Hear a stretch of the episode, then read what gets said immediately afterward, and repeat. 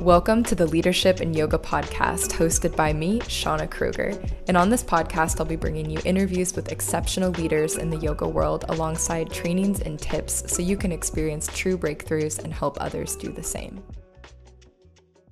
Leadership and Yoga, welcome back to another episode. And I am stoked to have a special guest here with me physically for the first time on this podcast, um, Katie Williams. Hello. And, you know, thank you for being here, Katie. You are here for a number of reasons, obviously, because you are an extremely close friend of mine and also the first friend that I felt would never judge my yoga aspirations. And beyond that, um, I could even call them obsessions, I guess. But you were also fully supportive of them on a deep level. And so, just by way of background, I think it's kind of entertaining how Katie and I actually met. So, a couple of years ago, I had to pack up everything and move to an entirely new city where I knew no one. And at the time, I was practicing yoga, but I wasn't really someone who would just hang around the studio for fun. But I was like, I need to make friends, I need to meet people. And so I was like, you know what, I'm gonna go to a studio. And so I went to a studio and I ended up taking a class from Katie.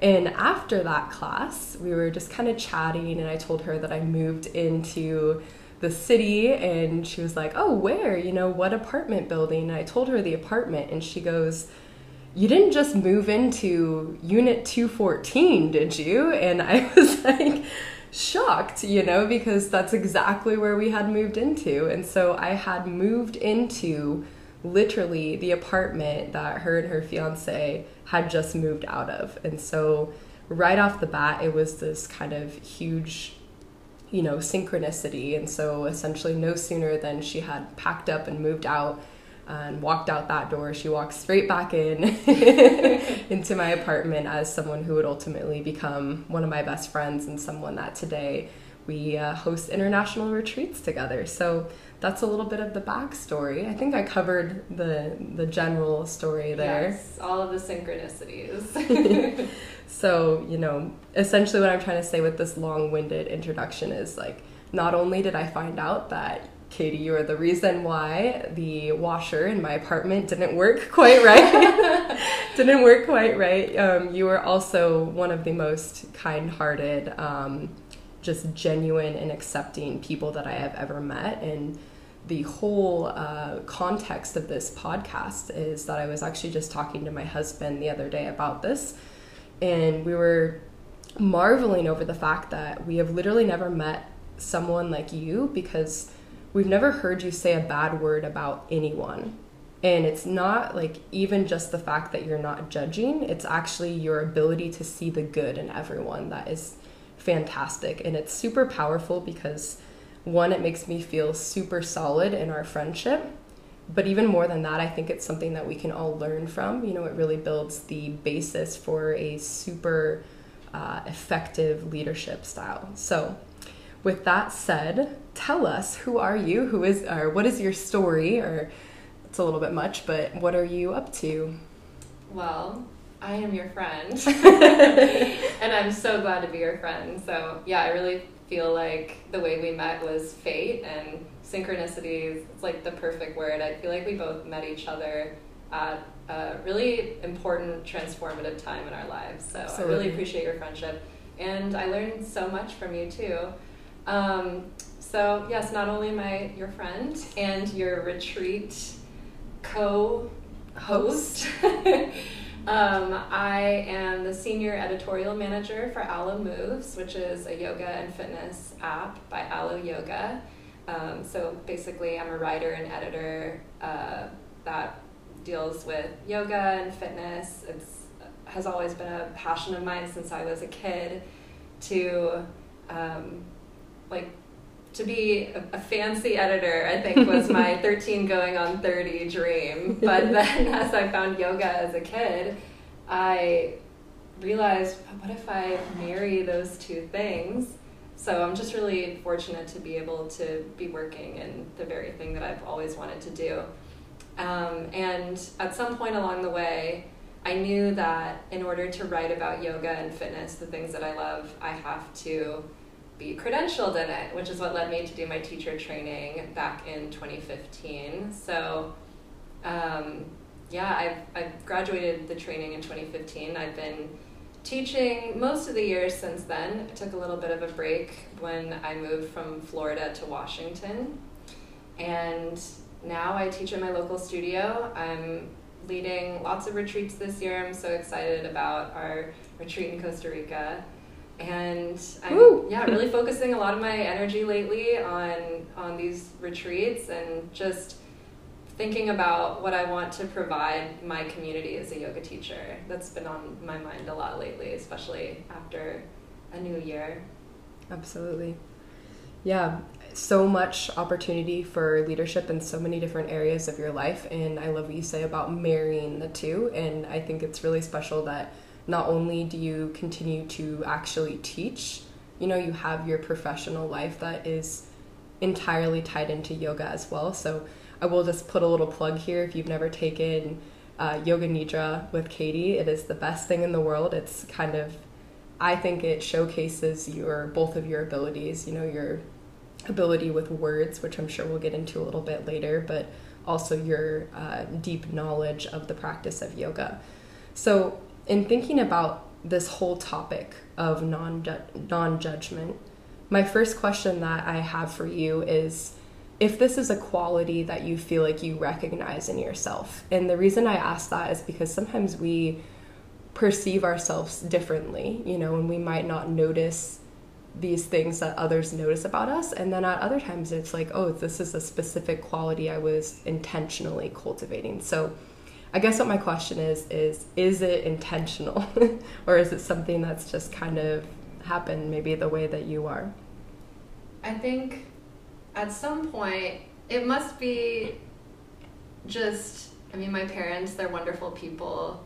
Um, I, I think I learned a lot from them just in terms of uh, relating to other people, connecting with them, hearing their stories, listening, being a good listener, and having that be a foundation for so many connections that you make.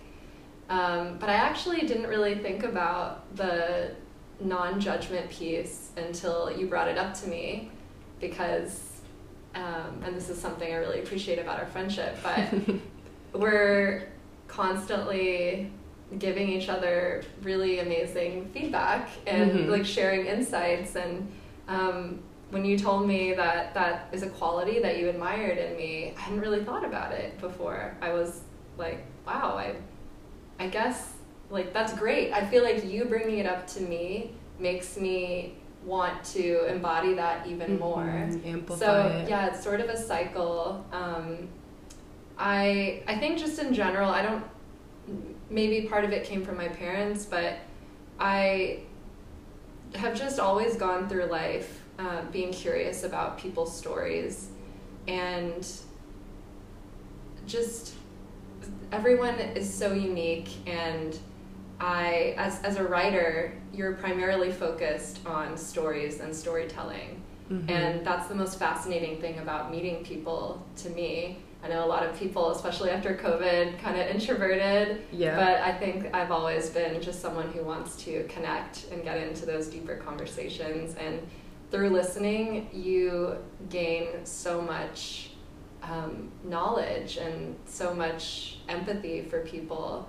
And I think it's a lot easier to uh, feel non judgment towards other people when you have the context of their story. Absolutely. Yeah, so it's very easy to label when you see someone or, you know, on first glance or when you have just a little piece of information. But I think that there's always something else. You can always dive deeper. And if you take the time to to get to know someone, you might find those commonalities and that stops you a bit because it's a lot harder to judge someone when you Absolutely. admire them or when you feel like you know them or you're connected to them. Absolutely. Do you feel like beyond, you know, growing up and the exposure that you might have had from your parents, obviously all of us are super shaped by our home lives. Was there anything after that you know maybe like a certain experience or experience even working with someone or connection with someone in particular that you feel like amplified this quality and this way of being in yourself? I think a lot about the way that I want to be treated. And so I, I'm someone who's always done a lot of self reflection. I think you're very similar in that way. Yep. um, big on self reflection. And sometimes when I notice myself doing something, I wonder um, am I doing this? I mean, if I notice myself doing, or someone doing something to me, rather, I think, am I doing this to someone else? And so, and just reflecting on my interactions with other people, I naturally think about, am I doing this to other other people myself? Mm-hmm. it's easy to shift out of the non-judgment mind when you shift the focus back to yourself and um, instead of stewing in, in like a particular incident where you feel like someone has wronged you or something didn't necessarily go your way a proactive approach for me has just been to think about how can I make sure that I'm not doing the same thing, or mm-hmm. how can I make sure that uh, I'm leading my life in a way that is better. yep. Because um, I don't want to, you know, if this person is making me feel this particular way, I don't want to make someone else feel that particular way either. Um, so it's just a, a collective. Uh, reflecting on on all of my experiences with other people i think and um, all of that just has just shaped the way that I behave today or my perspective. I wouldn't, yeah, I wouldn't say it's one particular person, mm-hmm. but just a myriad of experiences. Yeah. Something that, that totally sparked my memory was that one of my coaches once said that if you can spot it, you've got it. And so that's one thing that I always think about the moment that I feel a particular judgment or I'm seeing something in someone else.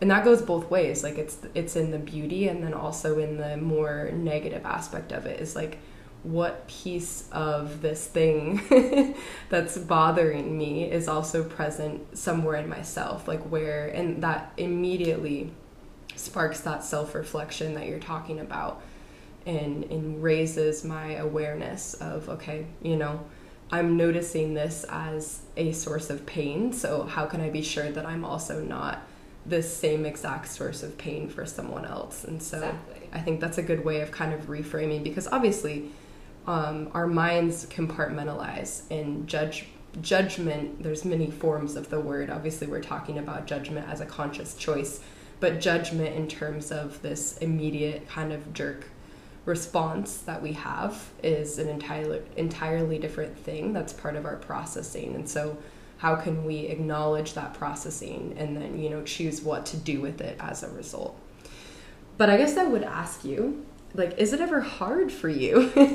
Because you know i feel like gossip and and talking about people in a negative light is it's a super common pastime. I mean it's everywhere. It's on the internet it's in our group chats, it's in our memes. Like it's alive and it's booming. Mm-hmm. So is it ever hard?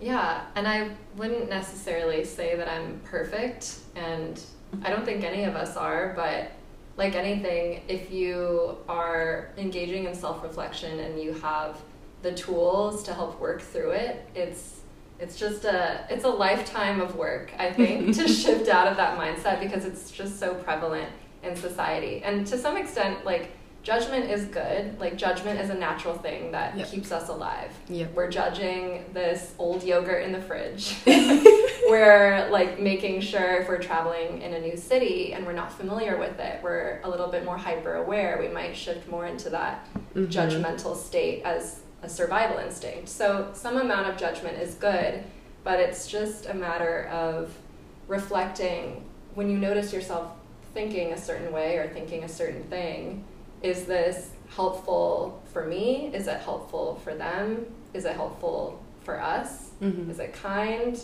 is it moving us forward in a productive way it's so mm-hmm. easy to get bogged down in the things that happen to us and to stew in, in all of those feelings of regret or jealousy or you know did they they said this and it hurt me and you know mm-hmm. it's not wrong to feel those feelings but it's just a matter of what you do with them. Mm-hmm. Because if you carry them on in the sense of gossip, you're almost prolonging those feelings that you just mm-hmm.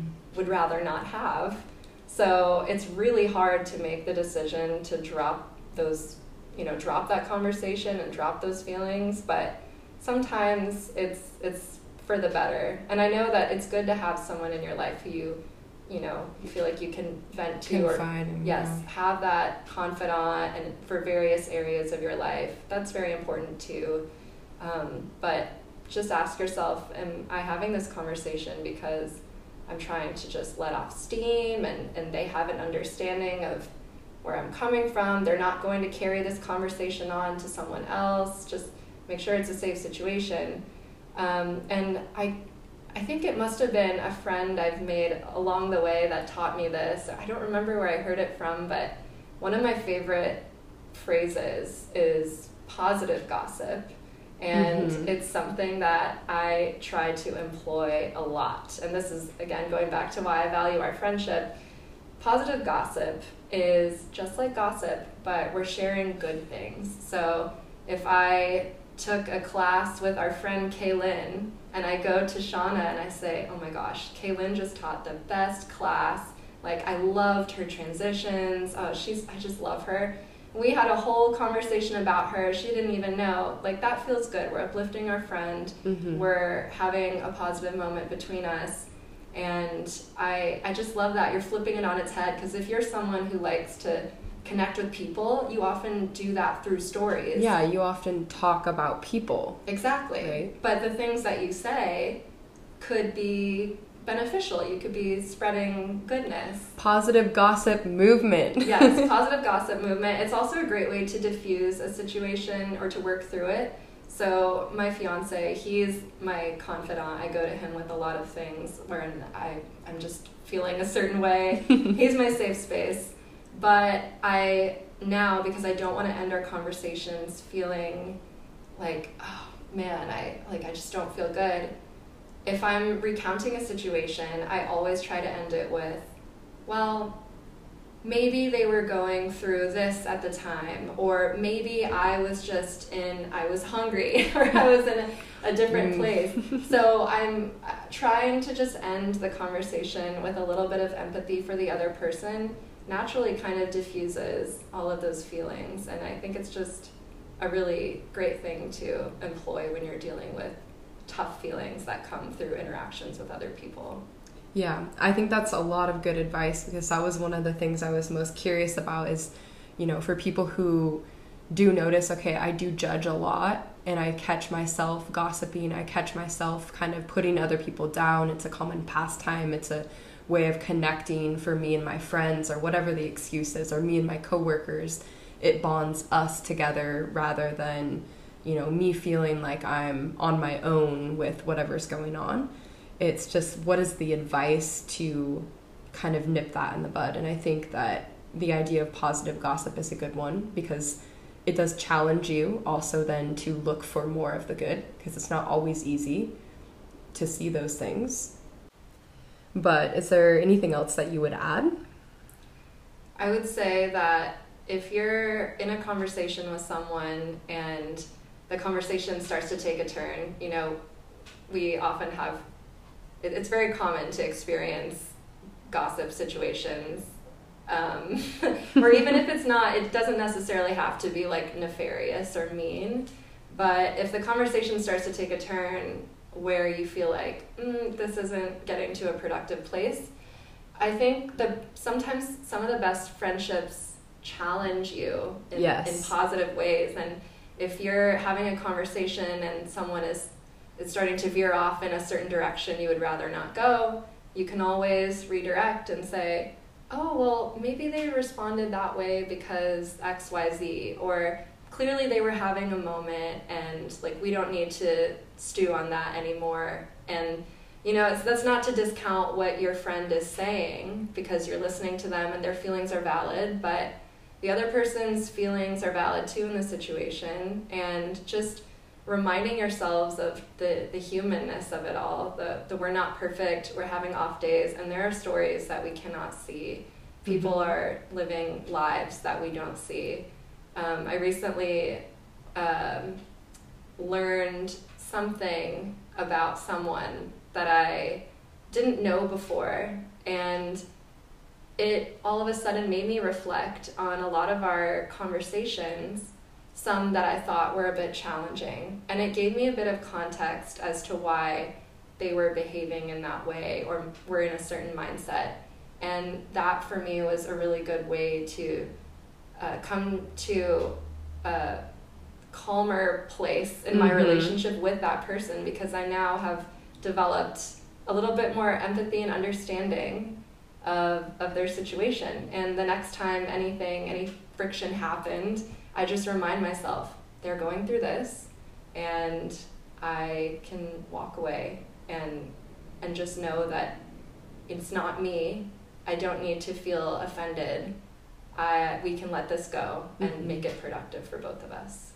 Yeah, and I think that's a really beautiful thing when you notice and understand that when you're able to stop judging someone that you felt just immediately a massive rub with and you really felt like okay they deserve this judgment because it's just so obnoxious like i just can't handle it but when you're able to drop that and allow yourself to get a little bit closer to them and you start to see okay this person actually has a role to play in my life maybe you won't ever be best friends with them or maybe you will end up learning a ton from them I know that was the case for me. Um, particularly, I had a coach who was actually my pole vault coach, and it was my first experience with the sport. I was entirely new to it, and he was the type of leader who, if I was having a really off day and I was just making the same mistake over and over again because I wasn't focused, he would say, Just go home for today. Just go home, like pack up your stuff, leave. And that bothered me so much because I hated to leave on a bad note.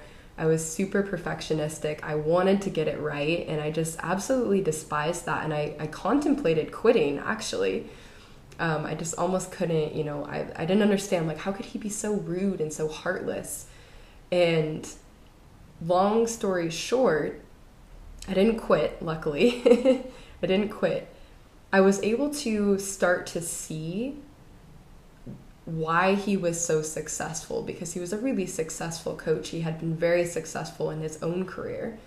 And so when I was able to drop that judgment and start to learn from him, everything changed for me. And to this day, what I learned from that experience is that I actually respond really, really well to that intense type leadership, to that cutthroat type directness and i never would have known that and i never would have known you know the levels of my own success that were possible if i would have just quit because i you know i couldn't handle and and i didn't want to deal with this person that i felt was just so unjustly terrible to me in the beginning. Yeah that's a good example of a relationship that challenges you in a yes, good way. exactly. And these moments that we have with people that you know when things don't necessarily go the way you want them to ultimately they're building resilience mm-hmm. and if we use these tools of our self-reflection our empathy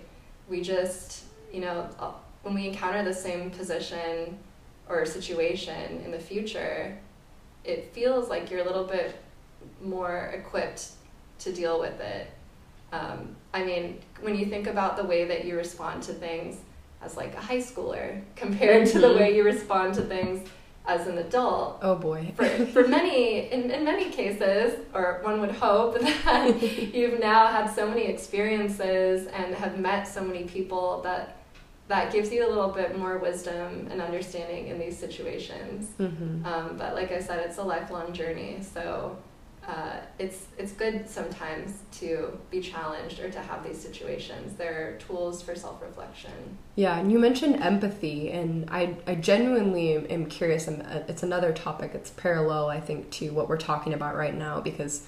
As you had mentioned earlier, empathy, increased empathy breeds, you know, less judgment and the ability to see the good in people.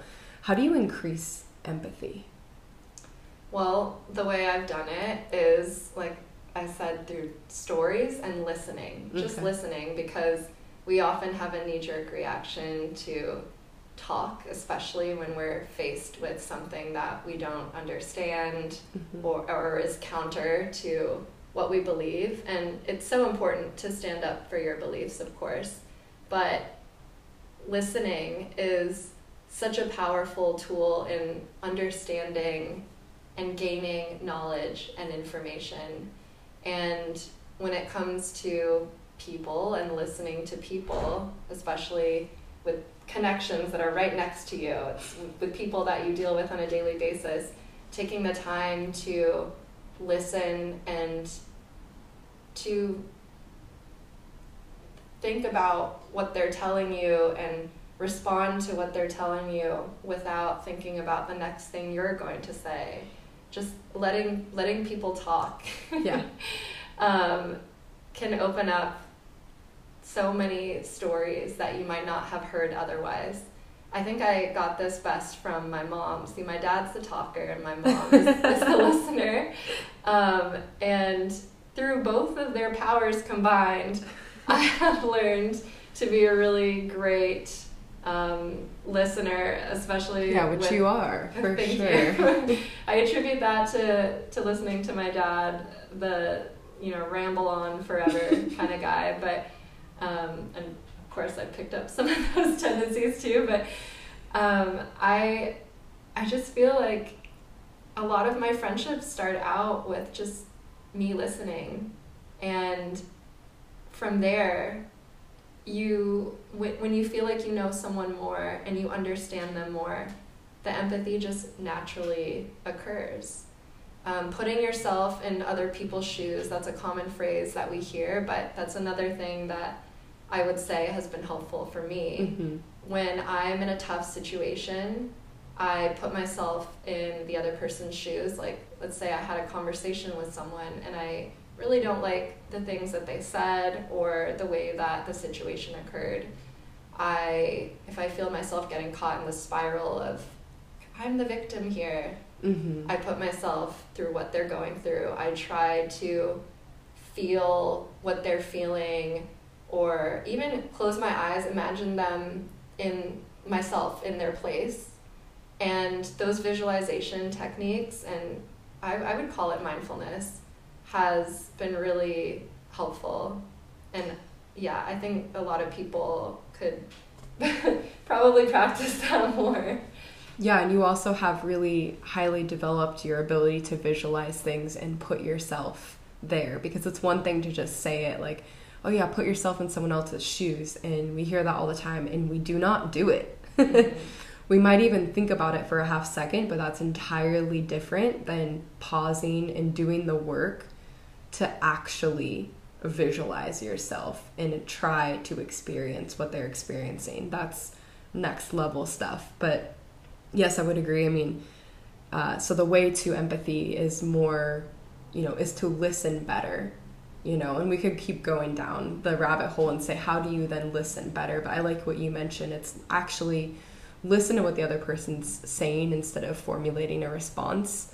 Um, I totally need to work on that. My brain automatically starts to compute what would be the best response. And then at times, you don't even catch the essence of what's being said. And then you say something that's irrelevant. So, um, I really, I really like that insight. And I would say for sure that's one of the first things I noticed, you know, and early on in our friendship is just how well you were listening. Because that's one of the things that I, I despise nowadays. Like, distracted listening and half listening because why would I talk just to hear myself talk? You know, we all want to be heard when it's time to be heard. So that's really wonderful. It's also a really great way to, to me, it's almost like a litmus test in all of my friendships. like, if I can have a conversation with you and walk away feeling like it was an equal exchange, like you heard me, I heard you, then mm-hmm. you know that that is a connection that's worth developing. And I would say for anyone who's trying to develop that empathy muscle, uh, just the practice of visualization, of putting yourself in someone's shoes, like closing your eyes, treating it like a meditation, thinking about what they're feeling, what they're going through, imagining their life, putting yourself in their situation, that is a wonderful tool. And also, loving kindness meditation is one of my absolute favorite styles of meditation. And if you've never tried it before, I recommend um, looking one up online, but essentially in this practice, you are sending love to yourself, to someone that you love, to strangers that you don't know, and always to someone that you have a tough relationship with. And I think repeated practice of that is a really great way to use visualization to overcome those feelings that might be holding you back. Yeah, and you can literally feel your internal state shift as you go through each of those, you know. For some of us, I mean, it totally depends how it will feel directing it to yourself. For me, it always feels the most emotional for whatever reason. But as you go through, you know, someone that you love, you can feel the love, and then you can feel kind of the disconnection for a stranger. Um, that one's a little bit more, you know, not as easy or notable. But then when you get to someone that is caused trouble or pain for you in your life, you can feel it. Like you can feel the discomfort and the urge to not want to go further and not want to send that love or that that connection out to that person. And so um, I love that you mentioned that tool. I was actually meaning to ask you about that uh, earlier on in the conversation. So that's a really good reminder. I also have one more thing I want to add about um, techniques for building empathy. I think also a lot of us have this desire to be the the right one or like the one in the right. Yes. Like they want to be like you you heard this thing that happened, right? Like that's totally wild. Like I'm I'm not, you know. So I'm not crazy. yeah, I'm not the crazy one. Um I think that if we start to, or rather, when we start to move away from this feeling of I need to win this argument or be the one in the right or not be the one who is wronged here. Mm-hmm. And when you do those visualization techniques of putting yourself in their shoes or seeing the situation from their side, ultimately what happens after that is it's not a sense of like, all right, I was the one in the right and I can let their feelings go. no, like I, I often don't come away from those techniques feeling like, all right, I'm brushing off their weirdness. I feel like, you know what? I have also contributed to this situation Yeah. somewhat. Like to me, when I leave these situations, I don't feel vindicated. I feel just more aware in a sense Mhm. of what they're feeling and what I'm feeling. And I think that's a pretty healthy place to be. I don't think that any situation, or, or rather, um, you'll often find that in most of the situations that are going, that you're going through, um, there are two sides to the story. Yeah, it's never black and white. Yeah, it's never yeah. that simple, you know. What would be a universe that that was the case? I mean, Mhm. where we're is it A or is it B? okay, it's B. you know, it just doesn't work like that. Uh, as much as we would like it to, or our mind would like us to think that it would. Um, my last question before we start to wrap up is just how all of this idea of non judgment applies on the yoga mat, you know? So, how do we lead with non judgment in teaching, you know? And then also towards ourselves. I think that having empathy for others is important, but also empathy for yourself, especially when you're dealing with your own personal practice, is so important. Sometimes when we're faced with a practice that might be intense or maybe just intense for the day, or when we're faced with poses that we feel like we can't do or uh, poses that are challenging us for a day, it's easy to get down on yourself and to compare yourself to other people in the room or you know the teacher or people that you've seen that can do the pose. And it's easy to judge yourself for that but everyone's journey is different. And just being a little bit kinder with your own internal dialogue is so helpful. And I've found that also when it comes to advancing your practice, a lot of times it's not necessarily the physical aspect, but it's the the energetic aspect that Mhm. creates advancement. I've felt the most advanced in my practice when I step away from things that I know aren't good for the day. Or when I adjust the energy of the class to what I'm feeling, not worrying about the other people around me, to me, that is the most advanced thing you could do is mm-hmm. to practice for yourself and not for other people or for anyone else's gaze. Mm-hmm. So, in your physical yoga practice, personal practice, be kind to yourself and speak words of kindness to yourself.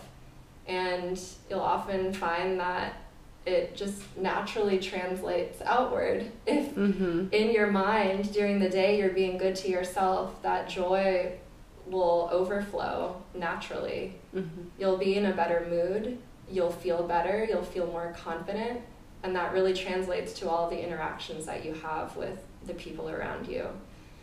In terms of teaching, I would say that the power of words is so important. I know this as a writer, as a teacher, and as a human. You know this because when someone says something to you and it sticks, it's usually either really good or it's really bad. Yep. and so just remembering that as a teacher, that everything you say is important and not everything necessarily needs to be said. So this is definitely a muscle that takes time to develop because especially for new teachers, sometimes silence is so scary. But sometimes saying nothing is the most powerful thing you can do. If you go through a class and you're constantly talking the whole time, it's hard for your message to land. There's a lot to process in a yoga class as a mm-hmm. student. There's the physical postures, there's the words that the teacher is speaking, but you can keep it simple. And I think when you reflect back on the classes that made the most impact to you, it was the classes that have the clearest message. And just knowing that if you say something and you feel that that is what you really want to impart to your students, let that sit for a moment. Give it some silence, give it some space. Because when you say something impactful, giving them that space will allow it to really sink in. And that's a beautiful way to give weight to your words. And remember that they have power Absolutely. That's what they're going to come away with when they're done with the class. They're going to remember what you said because they didn't have 5,000 other things thrown at them. So, practicing silence when teaching is important. And then also making sure that what you're sharing is something that is authentic to you and to your experience and it feels natural and it's something that needs to be said. Yes, and I I love what you mentioned about the classes that you remember. Because for me like the classes that I remember, I remember because I felt something. And I think if we're just blasting information for the sake of just speaking and, and noise, like it becomes more noise.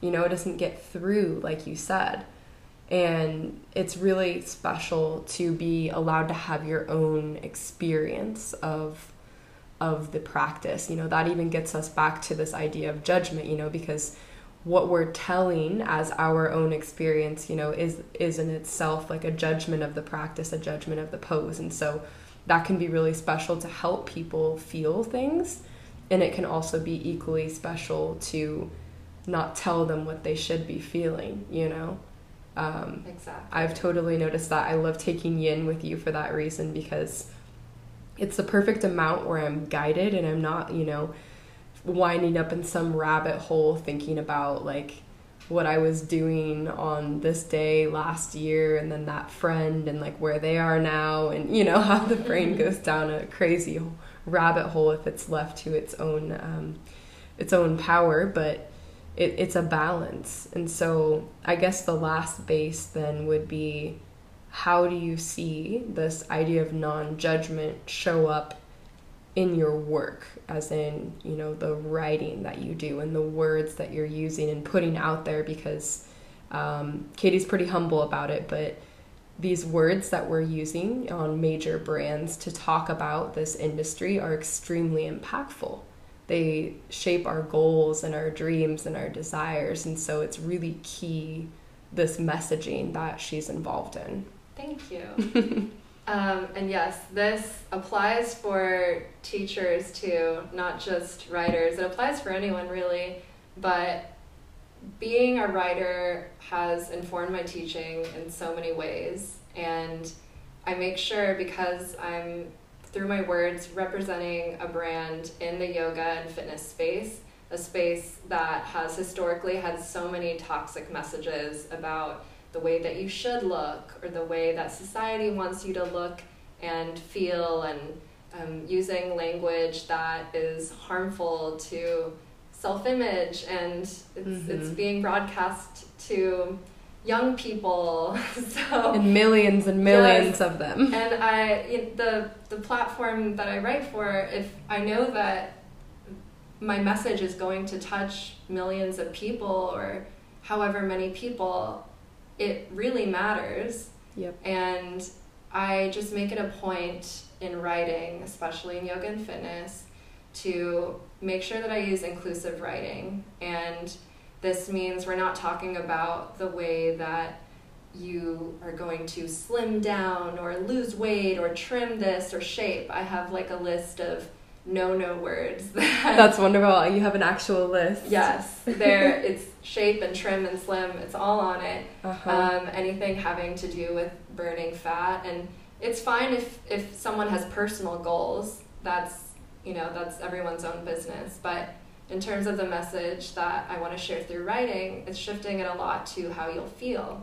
So after you do this particular workout or this particular pose, you are going to feel it here. We can get a little bit more matter of fact and anatomical, mm-hmm. so people are learning and um, developing that body awareness without necessarily um, focusing on the aesthetic aspect of it and that also translates to teaching too. So I try as best as possible in classes to also focus on what are you feeling in this pose, giving good permission language to take a break when you need to or to challenge yourself. You know, you're, you're speaking to a bunch of different crowds here, so just making sure that um, nobody ever feels pressured to do something. Um, I often say at the beginning of class, especially if I know there are new yogis, I say, even if you are lying down or sitting down and everyone else is standing up and moving, that is fine. Mm-hmm. And it mm-hmm. gives people permission to do whatever they want without feeling like they're doing something wrong or that listening to themselves is wrong. You're putting them in the mindset that they are empowered to lead their own practice. I'm here as a teacher, but I'm essentially just a guide for your own experience. So just uh, maybe even, I know you sometimes you've talked about growing as a teacher, recording yourself, seeing how you speak. Yes. I think that what you do, that is a perfect tool for uh, giving yourself uh, some self reflection. A perfect tool to feel cringe. yes. And growth. And growth. But you'll also start to listen to the words you use. You'll hear your filler words, of course, but you might hear something like, oh, did I really say that? Did I really, like, did I say.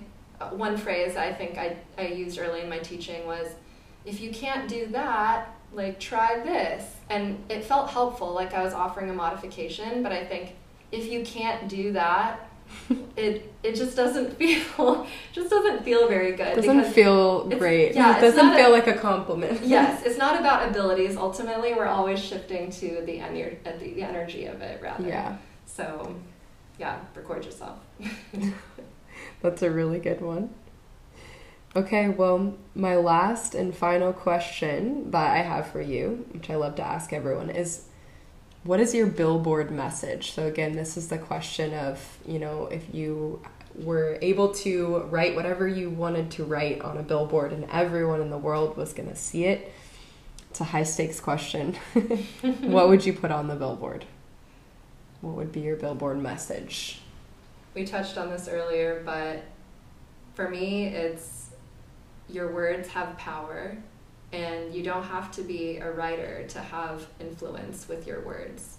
Even if you're speaking to one person, those words, what you say, can leave a lasting impact. And whenever you leave a room, make the commitment to have people leave feeling better than when you first interacted with them. And that's a pretty good life motto. Even if you didn't accomplish all the things you wanted to when you reflect back, if you made even one person feel better, that is so fulfilling. Absolutely.